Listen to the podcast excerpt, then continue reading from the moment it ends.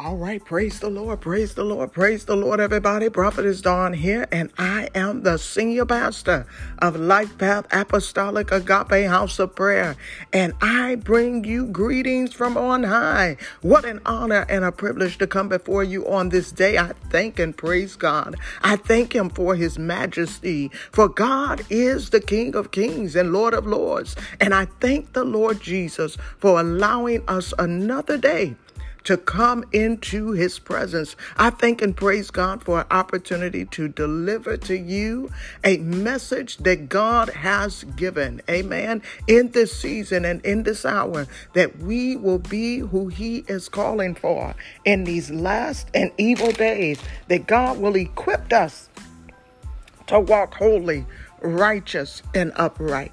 Well, today I am going to uh, do part two. Part two of the topic we've been talking about narcissism and why it is important that we as the body of Christ, we as family, we as individuals understand this spiritual stronghold and how it can be defeated. Amen. All right, so we got a lot of materials to get through on um the last podcast, I tried to get through it, but it took me over an hour so, midway through, I said, let me shift my approach. So, I'm going to be honest with you, as many of these as it will take, I will do. And I admonish you to invest the time.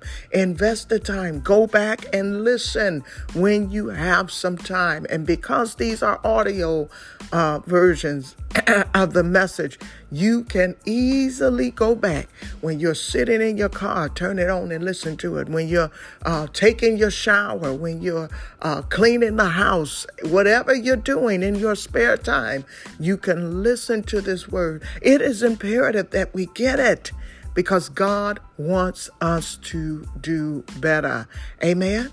All right. Heavenly Father, we thank and praise you for another opportunity to come before your throne and just to bask in your presence. We thank you for your majesty. We thank and celebrate you for all of the many blessings that you have bestowed upon us. We thank you for the gift of salvation. We thank and celebrate you today, Lord God, that we are walking in communion and relationship with you. We celebrate you, Lord God, for all of the things, Lord God, that you are doing in our lives in this season for the word that you are giving us as you lay the foundation, as you help us, Lord God, to be who you're calling for in these last and evil days. Oh, Father God, for we are the remnant within the remnant and we surrender ourselves to you. Now, Father God, we humbly ask, Lord God, that you will word my mouth, Lord Jesus, that your words will be delivered to your people. Father God, I ask, Lord God, that you will hide me, that they will see you and you alone. Father God, I thank and praise you that through your loving kindness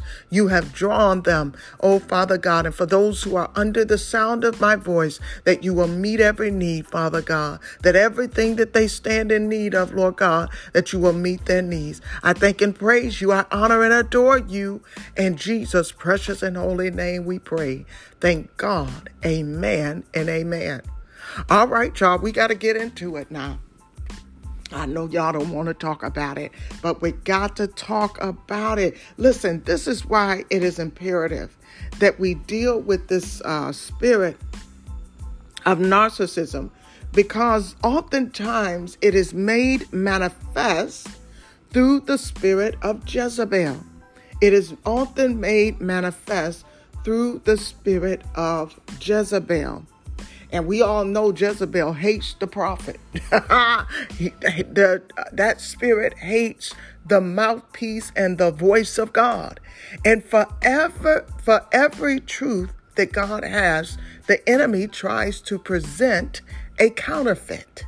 And so when we talk about Jezebel, I try to help people understand that Jezebel is attempting to simulate the authority of Jesus Christ, the authority of God, similar to Satan and and and Baal, the, the God that she worshiped. Uh, they were self-centered and it was all about them. And not only that, they felt that they were superior to all. This is a dangerous place and a dangerous space to be in. Uh, typically, when people are dealing with and struggling through this narcissistic spirit, when it has a stronghold, that stronghold will cause the leading to a reprobate mind, a reprobate mind, in the sense that these people most often will die and not be reconciled onto Christ because their self centeredness, their pride, their ego will cause them to want to be uh, gods like God, and, and you can't make it to heaven like that. Only one God is going to be in heaven. Amen. And so, one God, uh, three, uh, and, and, and the tri- the Trinity. I don't know why I'm doing this stuttering, but anyway, thinking and talking at the same time. um, but back to my point, any truth that God has, the enemy prepares and presents a counterfeit. So the power and the authority that Jezebel wanted to simulate is is an actual valid power and authority that God gives to those in authority and in, in, in, life.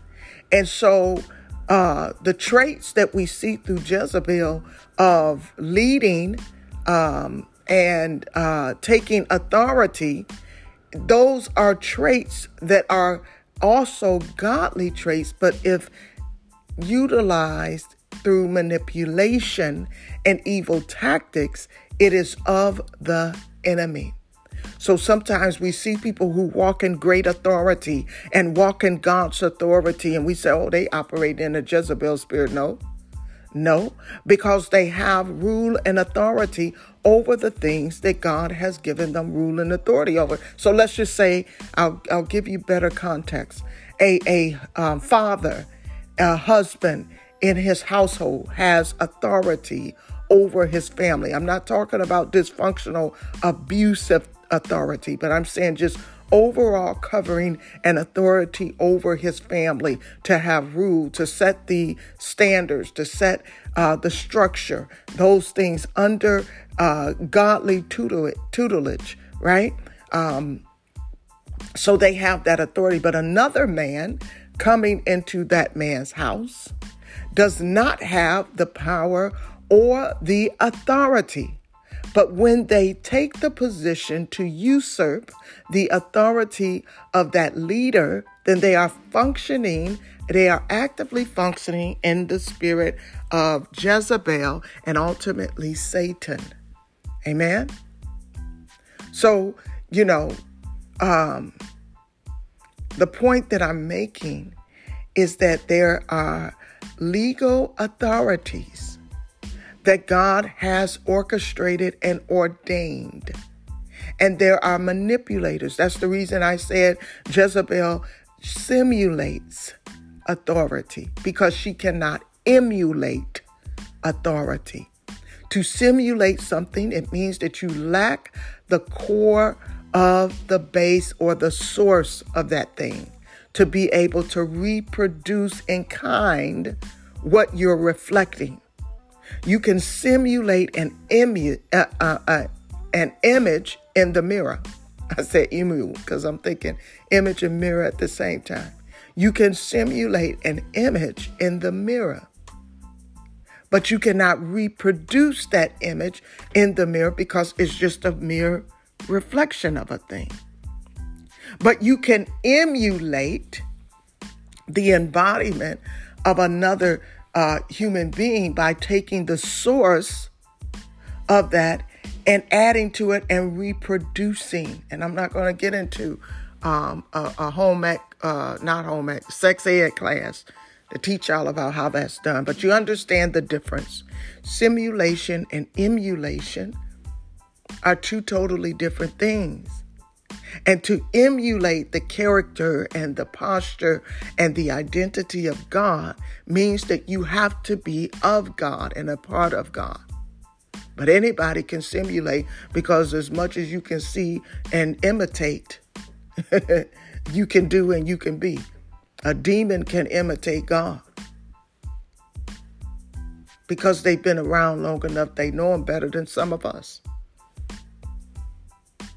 So, why is it important? It's important that we talk about this because these uh, this demonic spirit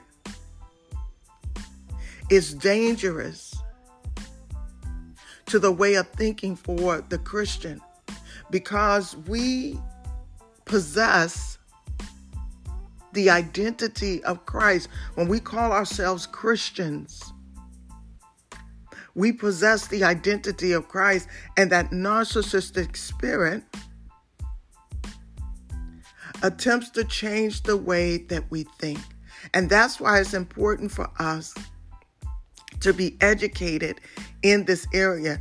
God has been dealing with me a lot lately with biblical literacy, going back and getting it for yourself. Because I'm telling you the truth, a lot of people have died and are hell-bound because they did not get the word for themselves. They were manipulated by the twisted interpretation that people that they trusted presented to them. And this may seem as a, an extreme, but it is a reality that our Christian history has to do. Have we we got to deal with it. We got to look at it and we got to deal with it. Uh, the the slave masters here in the United States, not too many generations back. Many of them were deceived and manipulated with a social construct that came under the guise of spiritual uh, um, uh, revelation. And they died in their sin. They are hell bound. But they lived, they breathed, they walked around as if they were Christian. Now, I'm not saying that you're a slave master, but a lot of y'all functioning like y'all. You're just as guilty and just as bad as them. You may not be whipping slaves and, and killing folk in the natural, but you're assassinating their character. You're beating them down emotionally, morally, spiritually. Come on now. We got to get this. We got to get this because narcissism can cause us to do horrible, horrific, and terrible things. It'll make us lie and manipulate, and like I said, even murder others. And we may not murder in the sense of, you know, I'm going to pull my gun out and shoot and kill you, but some of us even will go to that extreme. As Christians, we have to understand what narcissism is in order to abstain from it. We have to abstain from those behaviors and humble ourselves to God. It is impossible for a narcissistic life to bring any glory to God because it desires, its core desire is to bring glory to itself. As Christians, we must bring glory to God. We must have a life of love, compassion, and service to bring glory to his name. That's why it's important that we get this up front. I started this journey of learning more about the narcissist because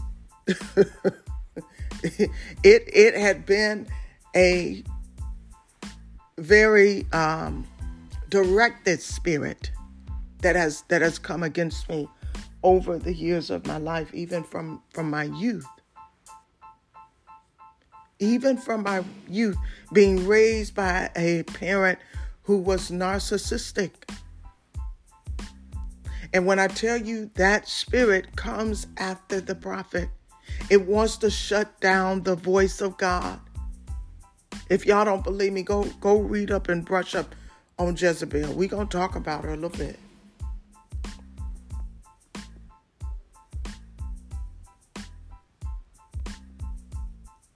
But we have to understand in order to do better.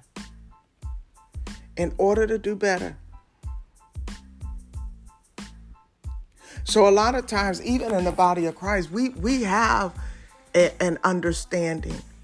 we we have over the years we've touched into it, we tapped into it, and we have the information. But where I feel that we fall short oftentimes as Christians is that we don't apply wisdom. And wisdom is the application of knowledge. The evolution of the uh, um, life cycle of wisdom begins with data. And data is just, just different components of fact, feeders into information. And information is, thank you, Holy Spirit, the substance or context around data. So, data is just a bunch of facts. Information brings context around that data. And information then leads to knowledge. Knowledge is a subject matter context that allows you an understanding of the information that you receive. Come on now. Ah, Shekabasa. So, data is the components of, of facts, information acts context, and knowledge is the understanding. But the application of knowledge is where wisdom dwells. And we have to get to the point where we apply the knowledge that we have. What good is it to know a thing if you cannot apply it? For many years and generations, we had the data. We, we, we had it. Even if it wasn't in a formal state, we had it. We understood the information. God gave us the information, and for a season of time, we had the knowledge. I, I, I can't tell you how many knowledge based preachers we had out in the 80s and 90s. And when I was coming into the church, we, we were getting the knowledge. The key was applying that knowledge to our lives and, and, and exacting uh, um, leveraging the wisdom. And so God is bringing us to a place and time where we apply the knowledge that we have for a more effective life and that we live and operate in wisdom. Amen. So that's my assignment to you to, to help get you to where you've got the data, the information, you've got the knowledge, and now let's apply it. Let's operate and function in wisdom. All right, so I did a lot on my last podcast. I would admonish you go back and listen to it. Go back and listen to it. But we were we were starting to talk about narcissism. And oftentimes even in the modern day church, that spirit of narcissism is associated directly to Jezebel. Although the Bible throughout it, it has a lot of narcissistic uh, uh, uh, characters. And I'm telling you, if I ever take a psychology class, I'm, I'm to do my thesis paper or my uh, dissertation or whatever on some of these characters because I'm telling you, we can we can correlate some of these stuff to real life, you know, behavioral uh, uh, lessons. Okay, but anyway, um, we as a body of Christ, we can relate narcissism to Jezebel. It's just just the way that we are. We can understand it. And so in a way, I think that sometimes because we say, "Oh, that's a Jezebel spirit," and we don't feel like we that far to the to the right of that, right? We don't feel that we are uh, at the higher end of it then we become um, ignorant to the fact that we are operating and functioning in it because we say, hey, I ain't no Jezebel. But baby, I'm telling you, y'all y'all better take heed to what God is teaching us in this hour. Because it's something about this this spirit.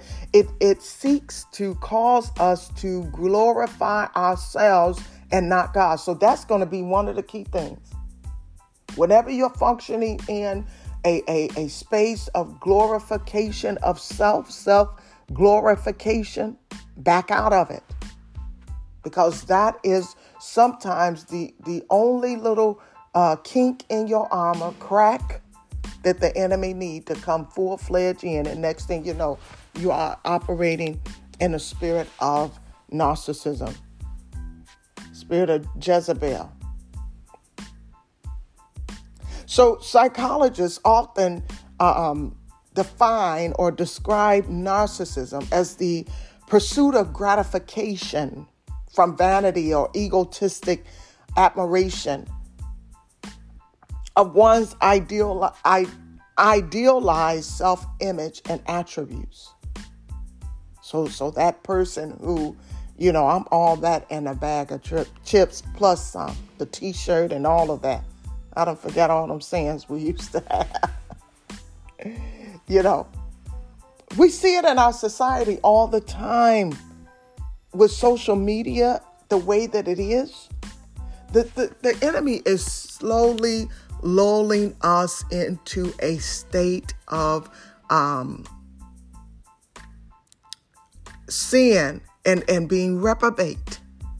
I'm telling you, because he wants to put the spotlight on us and on self to where we forget about God. We forget about giving God the glory. We forget that all good things come from God. I don't care who he uses to orchestrate that. But all good things come to God. And when you get that uh, righteous indignation, that you feel like you need to get the glory over God, trust and believe God is going to put you in your place. This is why He's sending me to deliver this message so that we get it together. God is a great God. He's a merciful God. He loves us. He loves us. He don't want to see us on the broad path to hell. He wants us to see he wants to see us on the narrow path to righteousness, to holy living to a path to heaven. All right, so I got a lot to get through. but be careful with that narcissistic uh, spirit because it is self flattering, it seeks perfect, uh, perfectionism, and it is extremely arrogant. But in all of those things, one of the things that you'll learn about that narcissistic spirit, this is this is primarily the truth, may not always be, but it is extremely insecure. Extremely insecure. So the term narcissism is based in a Greek mythology story uh, from, from their era. And it was about a young man. Uh, his name was Narcissus. Narcissus, S U S, is the, the latter part of the name. And he saw his reflection through a pool of water and he fell in love with it. And so he was cursed to have to reflect and see his, I mean, to see his reflection for the remainder of his life. He couldn't focus on nothing, he couldn't do nothing. All he wanted to do was look at his own self. So life passed him away. And if you can imagine, if you focused on self, you're not focused on the things that you ought to be doing. So everything else in his life began to fall apart. So so when we hear about narcissists, there is a Greek mythical story. But the truth of the matter is that this demon that we deal with ain't no myth about it. Oh, it's real. It's real, real. this demon is real, real. And it comes to be used as an extension of the enemy to steal, kill, and destroy. Amen. I, I stated in my last podcast that a lot of narcissists, I, my heart goes out to them And I'm talking about those who are high on the spectrum. They they actually have the narcissistic uh, personality disorder. I, I I have compassion for all, but especially for them.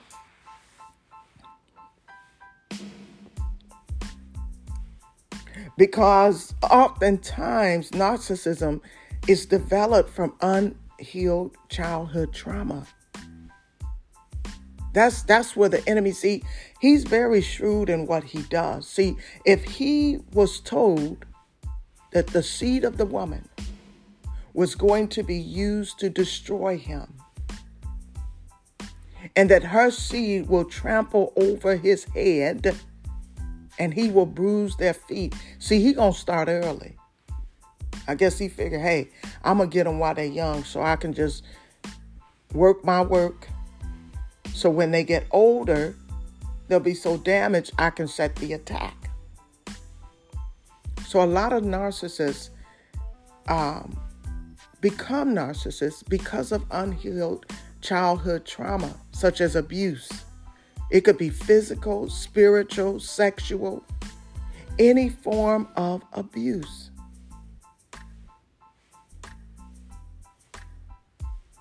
neglect of attention, validation, and appreciation. And then on the other side of it, spoiling a child without accountability. Unforgiveness, resentment, and bitterness from abuse will cause a narcissist to grow up and have narcissistic personality disorder. I told you a lot of times, I, because I'm an intercessor, and over the years, as God has exercised my gift, and He has trained me to be effective in my prayer, God has given me some indicators of when I'm dealing with people who have suffered from sexual abuse. Oftentimes, almost, almost always, I would say about 80 to 90% of the time, when I've dealt with people over the years who God revealed have been sexually molested or, or abused, they function in this narcissistic state. And not only that, they have this, it's something about them to where they have this make believe life that they live in. And and I'm saying this this not always, you know, I'm not always a hundred percent precise, but it's it's an indicator. It's something that I use to say, okay, dig deeper in this area.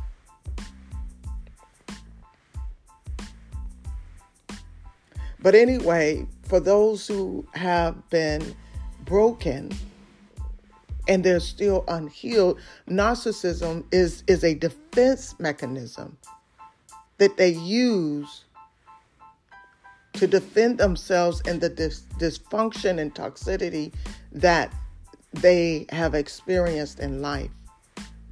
It's an unhealthy defense mechanism, but it's a defense mechanism nonetheless. And narcissists oftentimes are not, they're not happy with their lives. It's impossible for you to be happy with your life. You may have some self gratification, but you're not going to have happiness that leads to joy because it is absent of God. It is absent of anything that is Christ like. And so oftentimes with narcissists, they have a skewed perspective or, or outlook on life. Because the enemy feeds their minds these lies. And I'm telling you, is is it's significant for us to seek God for healing. Let God heal us completely. I don't want to hold on to any pain. I don't want to hold on to anything that is not God sent, God delivered, or God ordained for my life.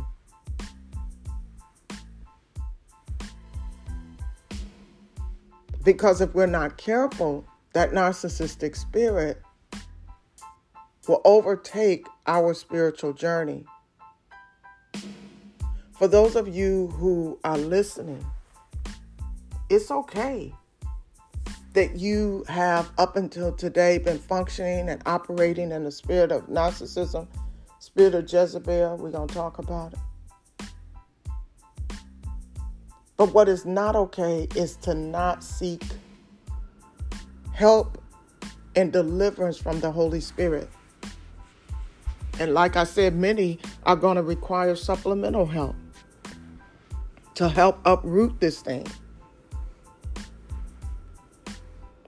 But a lot of narcissists believe that they're entitled to whatever they want, no matter if it's at someone else's expense because they were wounded or because they were told, I'm great. And so everybody else bowed to me. I'm entitled to what I want, and if you don't give it to me, you, you're going to be dealt with. They also believe that only the strong survive. And if you're weak or ignorant, you deserve to be taken advantage of by them. This is this is probably one of the strongest demonstrations of narcissism in my family unit. The bullying and the the the uh, abuse that I suffered growing up was because I was perceived to be weak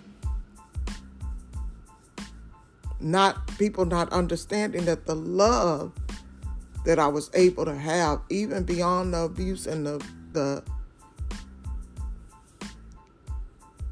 things that I endured, was actually a strength.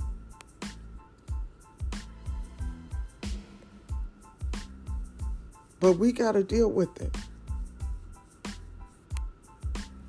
My mother was viewed as weak.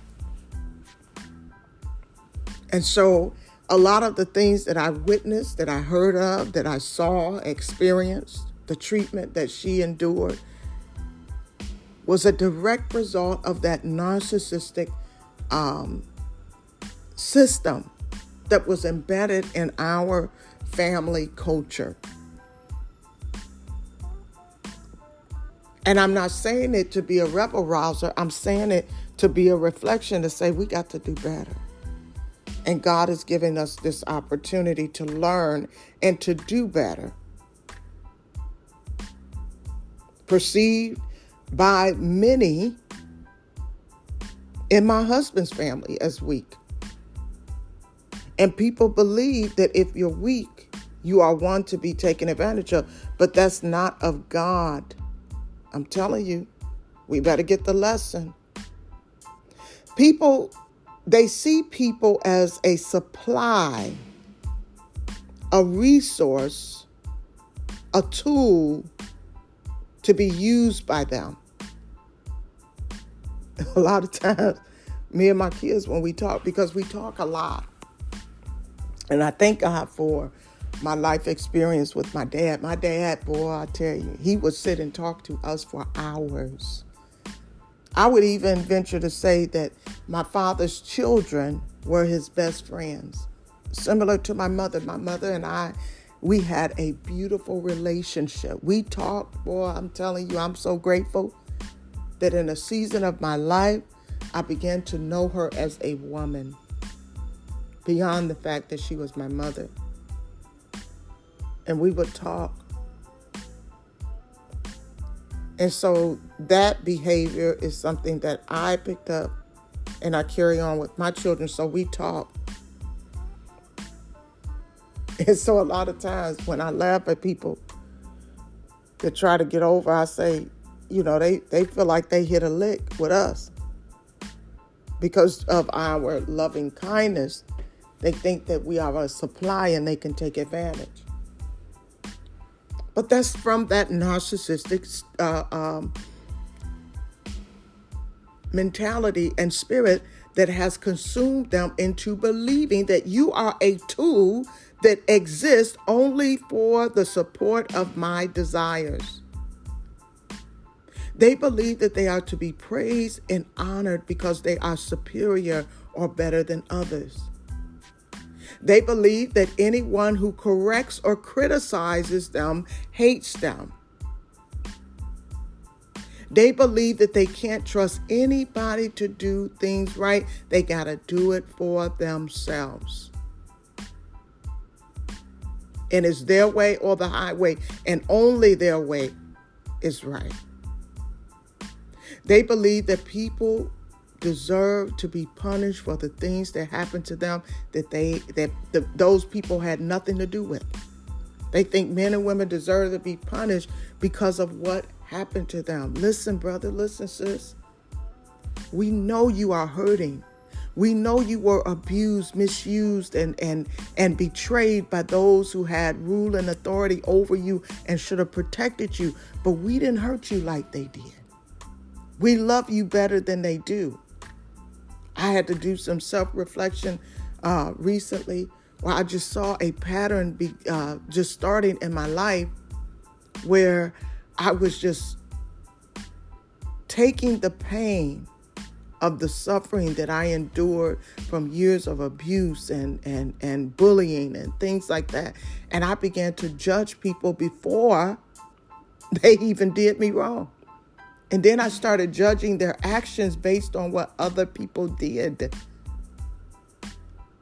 I'm telling you, when that thing was brought to my attention, when the Holy Spirit showed me that, I backed way the way out. All the way out. I said, uh uh-uh, uh no, no, no, no, no. You got to be careful. You got to be sign, uh, sign. We, you got to be sound because the enemy is very shrewd. He wants to deceive us into believing you. You can't leave no cracks open for the enemy to come through. Amen. And another thing that they believe is that they have to bully. Some of them out here bullying folk because they believe that they have to bully or they will be bullied themselves. It's a defense mechanism. Now, one one thing I want y'all to, to be cognizant of when you see that somebody is functioning in that uh, Jezebel spirit, that narcissistic spirit, and you ain't seen deliverance, you better beware. You better be careful. Because they're still functioning and it is just hidden. And Jezebel is very uh, dangerous. Because if you read in the Word of God, I want you to go and, and read about Jezebel. She killed a lot of prophets. She thought she was going to get Elijah, but she killed a lot of prophets. And I believe it was Jehu and her own eunuchs that took her down. So you got to be careful. You got to be very careful. And ask God to give you a godly perspective so that you can see the Spirit through the lens of how God sees it, how He portrays it, so that we can apply the knowledge that we receive and operate in full wisdom.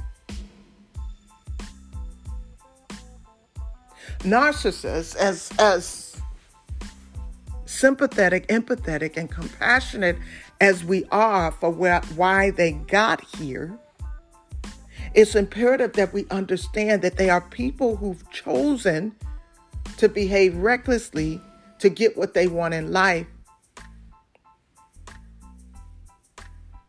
And that they are not deficient in their mental capacity. So there's nothing wrong with their brains. They have made a choice to behave reckless, to continue in this narcissism, especially those who are under the sound of my voice. And God is using me as an instrument to bring this to his people. They have unclean spirits, and those unclean spirits lead them and consume them and it causes them to lie, and it also lies to them and through them. A lot of times, narcissists don't understand that they are in covenant relationship with these demons.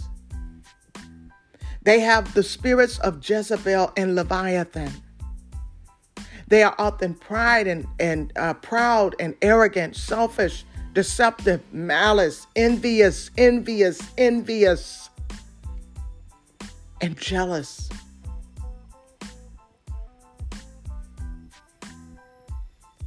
It's imperative that we understand that narcissism is a sin. It is a sin. And so they're sinners even if they claim to be children of God. They try to blame their actions on the enemy, but you cannot because this behavior is demonic and habitual. And God tells us that we are responsible for all of our deeds, all of the deeds done in our body, and we can't blame the enemy. Y'all better go to Second Corinthians 5 and 10. As a narcissist, the narcissist is in danger of eternal destruction if they do not repent. So we sit around here because narcissists they tend to be extremely charismatic, persuasive, and the ones that can lead us into the direction of their desires. So oftentimes we think, hey, it's all right. But if you have a loved one who is functioning in this narcissistic behavior, then I would admonish you to at least intercede and pray for their soul salvation and breakthrough and deliverance. And if God gives you the boldness and He gives you the tools and the authorization, have a talk with them. Help them through it. Because a narcissist can be anybody. You, we, we find them through all walks of life. They can be a part of our immediate or extended families. They can be co workers, colleagues, in laws. They can be people in leadership and authority, coaches, instructors even deliverance ministers in the church. They right there in the church, pastors, bishops, preachers. They could be young or old. Listen, we better get a handle on these young children. Self-centered, everything centered around them. I listen, when I have my grandbabies, I love my babies. And when I have them, I'm teaching them structure, godly structure and organization. It's God first. Helping them to understand their worth versus their value. Because value can be subjective to the one who pays the toll. Your worth is embedded in what God said you are and who God created you to be.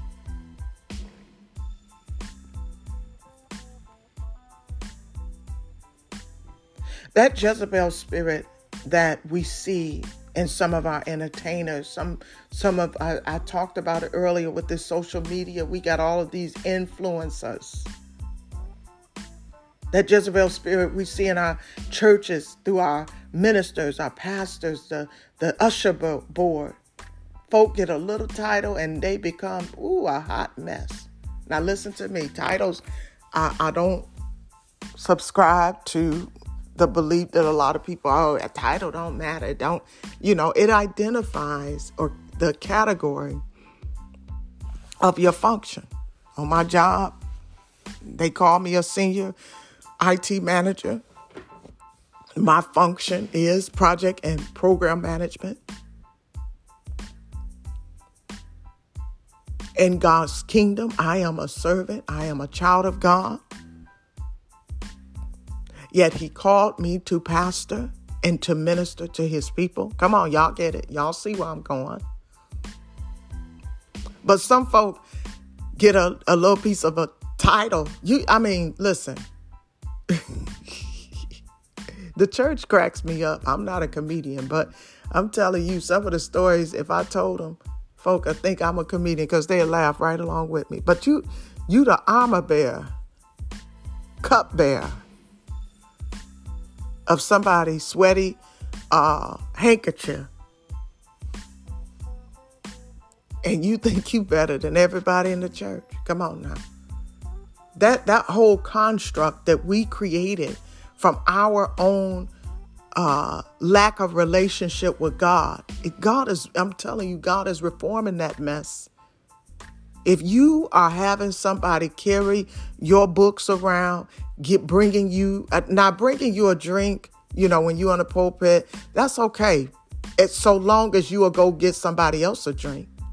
Don't expect nobody to do nothing for you that you ain't willing to do for nobody else. Ain't no masters in the church. That mess is demonic. It is not of God. And he's coming forward. I'm telling you, every narcissist is going to have his day with God. I forgot what was the um oh, what was that king name? Oh man. Mm, I can't think of it, but I but y'all remember what uh it was two of them. One of them God turned into a uh, animal, a dog or something, till he acknowledged who God was, and another one put himself up on such a pedestal. Uh, the angels came and struck him down. But I'm, I'm gonna get them stories now. Y'all just keep listening. Give give prophetess a minute to get our mind together. But but we cannot overlook that narcissistic or, or Jezebel or Leviathan or whatever type of spirit that you want to call it. We cannot overlook it. And we gotta have better discernment because it'll it'll hide right in plain sight because it can be charming and and and charismatic, flattering. It could be a great performer having uh, wonderful talents, a great provider, good looking, clean, orderly, the pillar of the community. But that thing cannot be uh, overlooked. It's got to be uprooted. And if God exposes a thing, we have to take heed to his warnings because that spirit can can kill what God has designed to live and to thrive. Amen.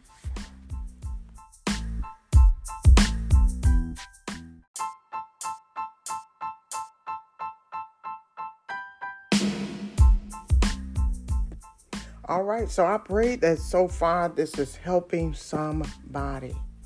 If this is helping so somebody because God wants to expose that narcissistic spirit. He doesn't want us to be deceived any longer. He wants us to be aware of the behaviors and those behavioral patterns of the narcissist. the biggest thing I'm telling you, they need to get validation from the attention that others give them. And it doesn't matter if it's positive or negative. And so when they attempt to make you feel bad, it makes them feel good. But we got to start breaking that thing up. They take your kindness as weakness. They really honestly feel like kindness is is is um, weak.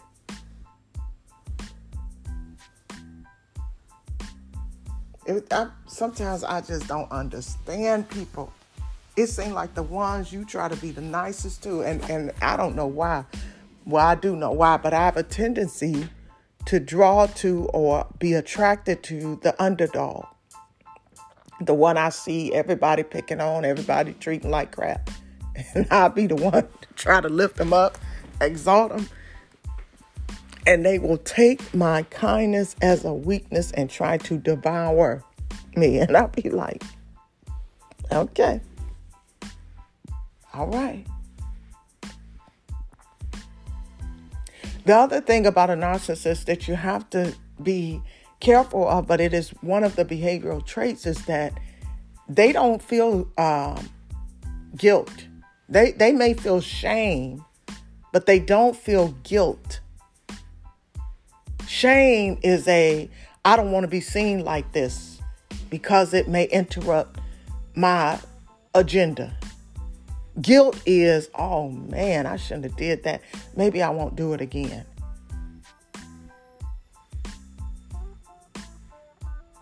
They get so consumed with the image or the portrayal that they want others to have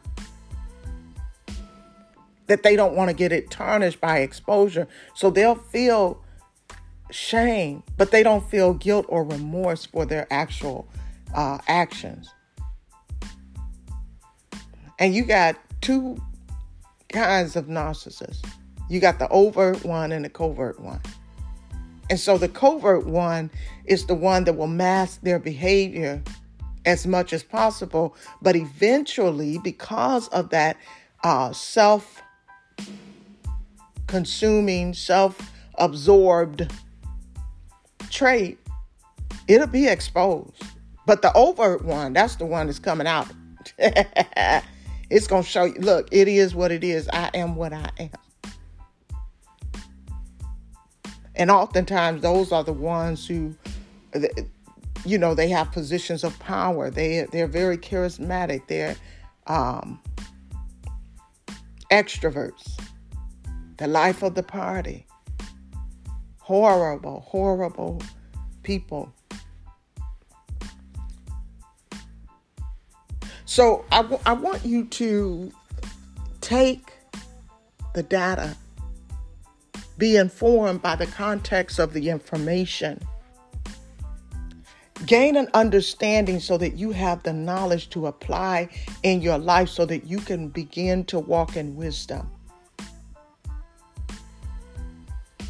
That if you begin to see, or if God turns on the light, and you can start identifying these behavioral traits in yourself or through others, that you quickly recognize that you are operating as a narcissist or those around you are functioning in that spirit, that stronghold. And so we must learn how to pray and how to war against the spirit. Otherwise, it will consume us and destroy us.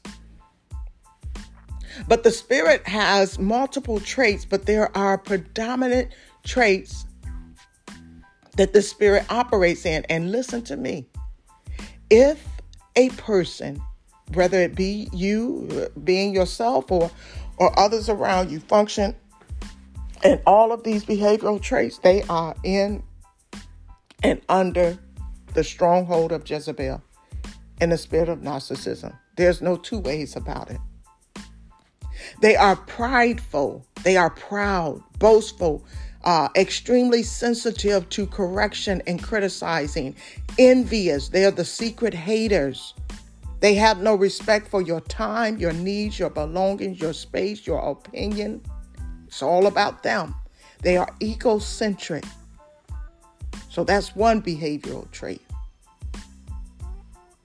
They are pervasively arrogant. They devalue you to lift themselves up. You know, those with the superiority complex. They make jokes at your expense. They try to prank to humiliate you, make you look small in front of others. They are arrogant. They feel like they're better than everybody, and everybody is beneath them. They lack empathy. They have no empathy towards people. They are incapable of understanding how others feel when it is not directly related to something that benefits them. Empathy is the capacity to understand or feel what another person is experiencing. And you feel that from their frame of reference, their come from state.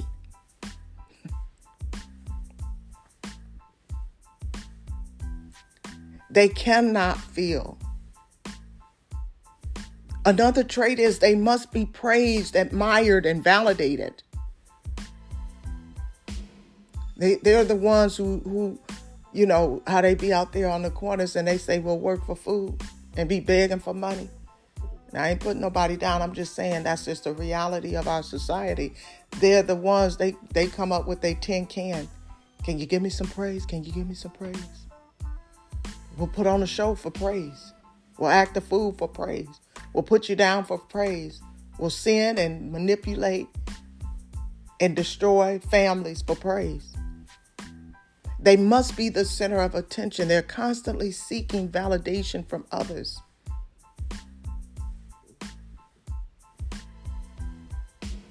They don't rely on the seal of approval from God, but they got to get it from man. And they're very controlling and domineering and manipulative. They force their will on you and then they try to project their behaviors on to others.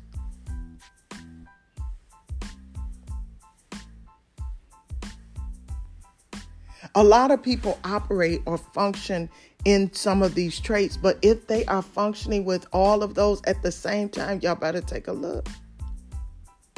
Because that narcissistic spirit is somewhere in there, it's dwelling. People can be intimidating, lying, deceptive. They can have false uh, humility, entitlement.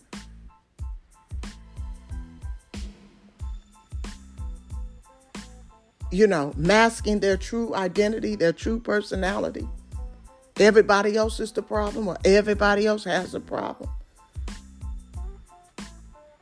They, they, I, I heard this word lately. They love bomb you. That means fake love.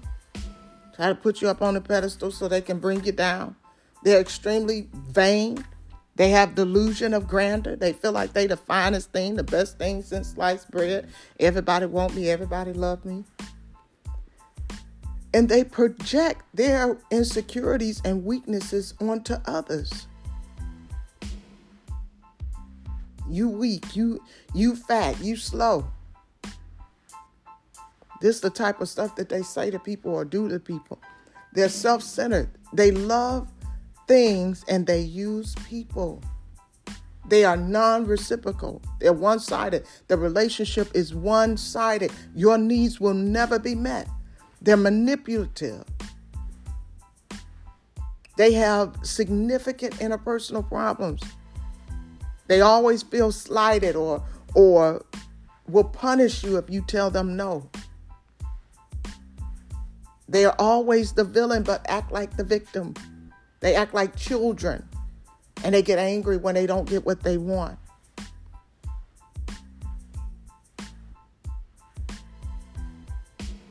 You have to be careful that you are not operating in those traits. And like I said, just because you may have those traits, and this is not to give you an excuse. Because if we're functioning in any of these areas, whether we're at the lowest end of the spectrum or the highest, we must seek God for deliverance.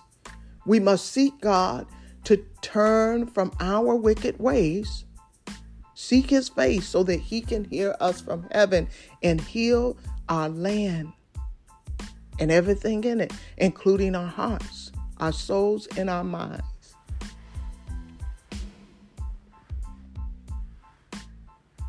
When you try to confront this spirit, it's going to shift the blame and, and uh, accuse you. Refuse to take responsibility. It can't be corrected or held accountable for anything. It'll punish you for standing up for yourself. And it'll vindicate itself and try to get revenge. The one thing that really gets me about this demon is that they start the, the backstabbing uh, smear campaign against you. Very passive aggressive. Very passive aggressive. They'll agree with a thing publicly and then turn around and try to undercut you and, and try to collude and get people to come against you.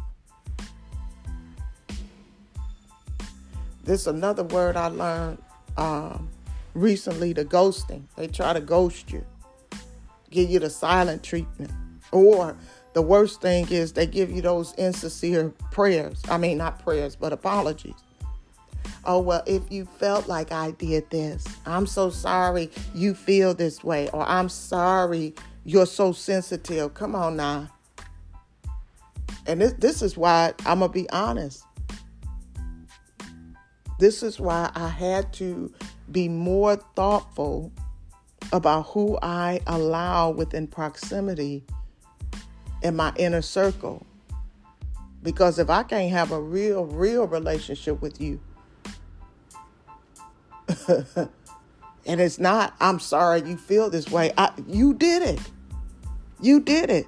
I can't stand uh, when folk, oh, I would never do that. Oh, we would never do this. But you did it. We wouldn't be having this conversation if you hadn't done it.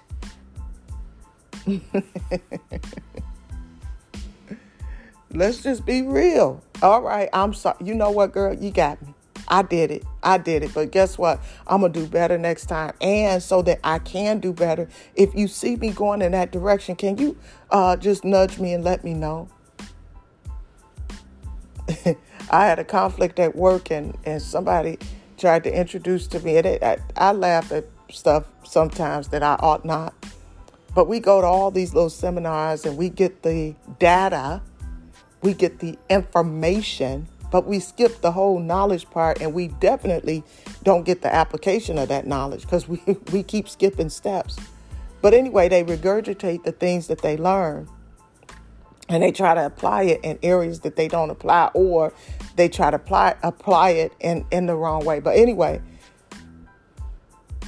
one of the things that was suggested was that now that we have an understanding of what your triggers are, not not me specifically, but just in this situation, now that we have an understanding of what the triggers are to create this conflict or, or boiling over, can we just have a, a um, sign? You know, if we're in a meeting and, and you're doing it, and do you know, this joker said to me.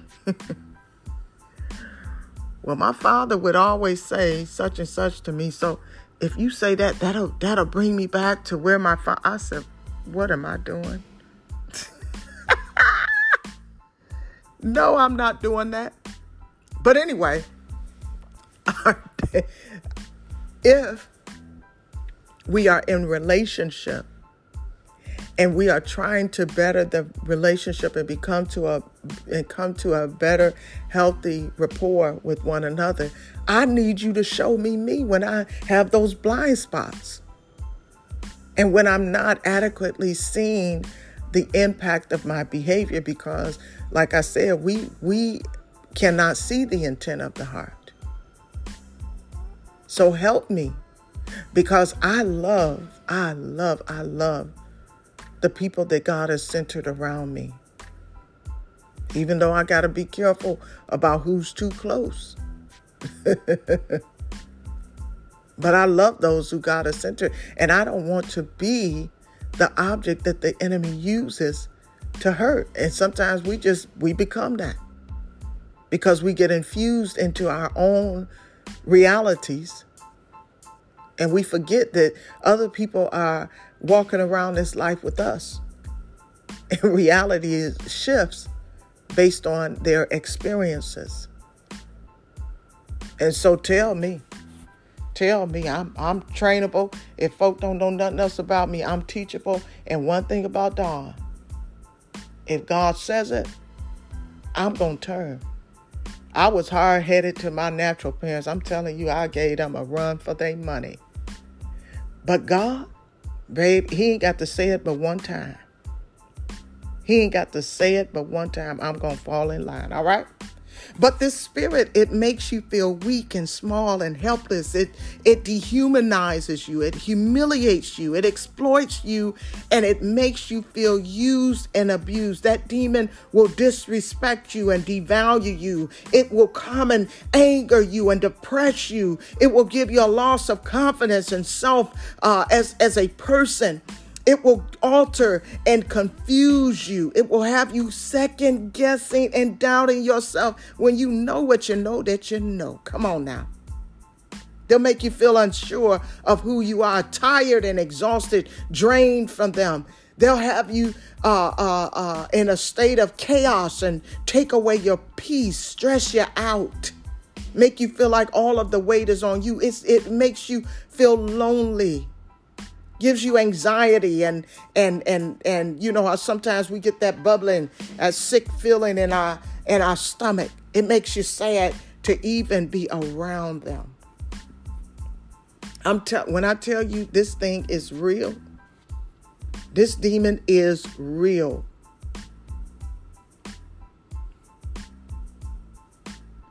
And so we have to be informed about how the spirit operates so that we won't uh, be victimized any longer by the spirit functioning in us, through us, around us, with other people. We got to recognize the traits and the tactics that they use. They use love bombing, devaluation, uh, gaslighting, divide and conquer, flying monkeys. Now, now the flying monkeys, that's something they got from um, the Wiz. You you remember how that witch used them monkeys to go about and do her biddings, her her evil deeds? They use fake apologies. You know, oh, I'm sorry you feel that way. Projections.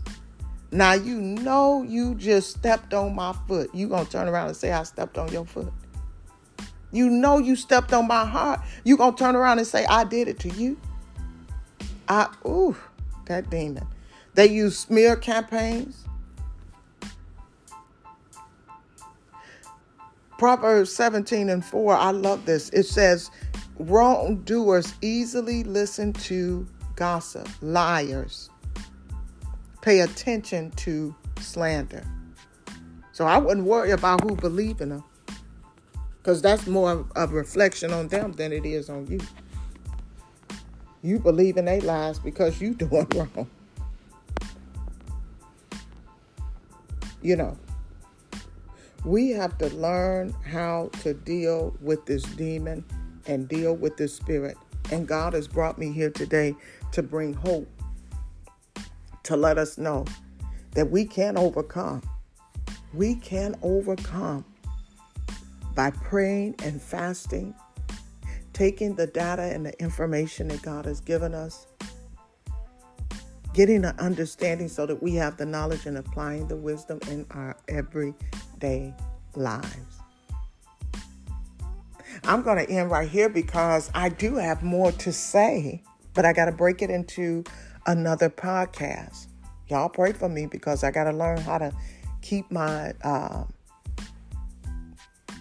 messages a little bit shorter, but maybe not. I don't know.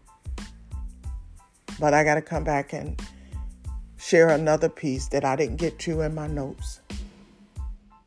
And once I get there, then we can move on to the next topic. But I'm telling you, God wants us to deal with this. So I'm going to end right here for today and I'm going to come back with a prayer. Amen. All right. Love you.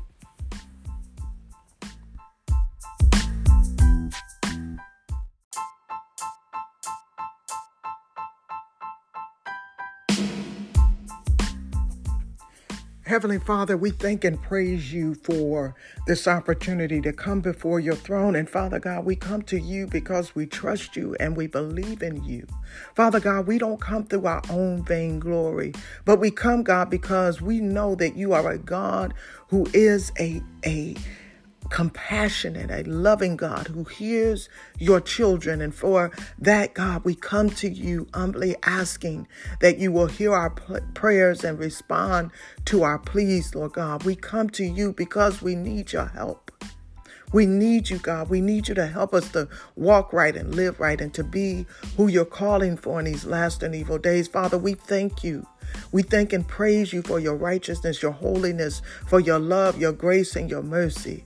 We celebrate you, Lord God, for imparting in us in the season of our lives, Lord God, for building the foundation, Lord Jesus, of which we shall stand on and live by. Father God, we ask that you look on us, each and every one, Lord God, and that, Father, you will forgive us for every sin, seen and unseen, known and unknown, Lord God that we may stand before you through your righteousness. Father God, as we have come and come together to learn from you, Lord God, and you have given us knowledge and information, data and wisdom around the subject of narcissism, Lord God. And there are many of us who struggle, Lord Jesus, with this prideful spirit that promotes self centeredness and selfish desires. Father God, we ask, Lord Jesus, that you will help us, Lord God.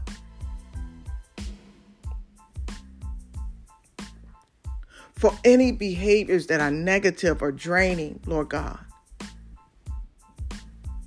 And Father, as I lift up those under the sound of my voice, Lord God, I ask for deliverance, Lord God, that you will enter in, Lord God, as we surrender all to you, as we give you our hearts and our minds and our souls, Lord Jesus. To rule and reign, Lord God, and to take full authority over the things, Lord God, that you have authority over. Precious and holy God, Lord God, we pray, Lord God, for those who are battling with narcissism in their lives, Lord Jesus. Father God, no matter who they are, Lord God, we ask that you will help them to overcome by the power of the cross, Lord God. Help them to overcome, Lord God, their prideful focus on themselves, no matter who it is, God. You know those who are struggling to change, Lord Jesus, but they don't have the capacity to change because they're not submitting to your authority, to your blood that was shed on their behalf, Lord God the blood of Jesus that will cause all of their sins to be washed away. Father God, expose them to you like never before. Show them who you are, even those who believe that they have been walking with you for years. Father God, we ask that you will help them to overcome. Help them, Lord God, to see that there's so much more to this life and the life that they've lived, Lord God, than just caring about themselves. Help them to understand, Lord God that they are not putting you first in their lives, Lord God.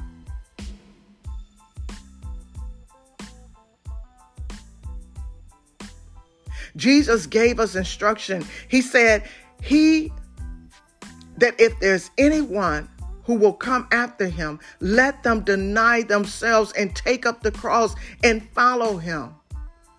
Father God, I ask that you will speak to our loved ones, those around us, Lord God, and show them that there's more to gain in following you than seeking what this world has to offer them. Father God, help them to see that only you can reveal the ultimate good and free them, Lord God. That only you, Lord Jesus, can fulfill the void that is in their lives. You are our wise counselor, Lord God, and we pray for your wisdom, Lord Jesus even as we confront those who are struggling in this area of narcissism, Lord Jesus. Oh, Father God, that you will help them, Lord God, to overcome the whim of selfishness and desire, Lord God. To be a narcissist, to be self centered. Help us, Lord Jesus, to speak the right words. Give us the words to speak to our loved ones to help them, Lord God, to draw them closer to you to show them the folly of their ways, Lord Jesus. Father God, use us as a vessel, Lord God, to speak your truth in their lives, Lord God, in a way that is productive and will cause them to come into understanding.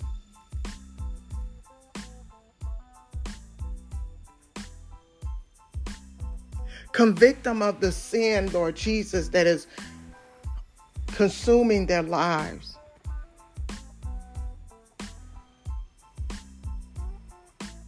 Give us wisdom, Lord Jesus, as we encounter those who are struggling with this narcissistic spirit. Give us wisdom as to whether we need to stay or walk away. That, Father God, if they are not repentant and they have no desire to change, Lord God, show us if there is hope of the building of a healthy relationship or if we just need to cut ties and keep it moving. Father God, we know that you are the great physician. and we know that nothing is impossible for you. So we give them over to you and ask, Lord God, that you will bring forth deliverance to the spirit of narcissism. That you will bring forth salvation, Lord God, and that the words that you have given on this topic, Lord God, that they'll receive them that they'll apply them, that we'll all apply them to our lives, Lord Jesus. We need you to move like never before because we know and acknowledge that with the spirit of narcissism, Lord Jesus, that we cannot be who you're calling for. And therefore, Lord God, we thank you, we praise you, we honor and adore you. You are a precious God. You are an awesome God. You are righteous and holy in all your ways. Father, we thank you for everyone under the sound of my voice that is seeking your presence, Lord God, that you will expose yourself to them, that you will bring us, Lord God, out of the bondage of narcissism and help us to live a fulfilled life, a life that is pleasing to you. In Jesus' name we pray. As we seal this prayer through our faith, we ask for immediate manifestation of your glory as a result of this prayer, and that you will dispatch your angels to do that which you have commissioned them to do in each and every one of our lives. In Jesus' name, amen and amen.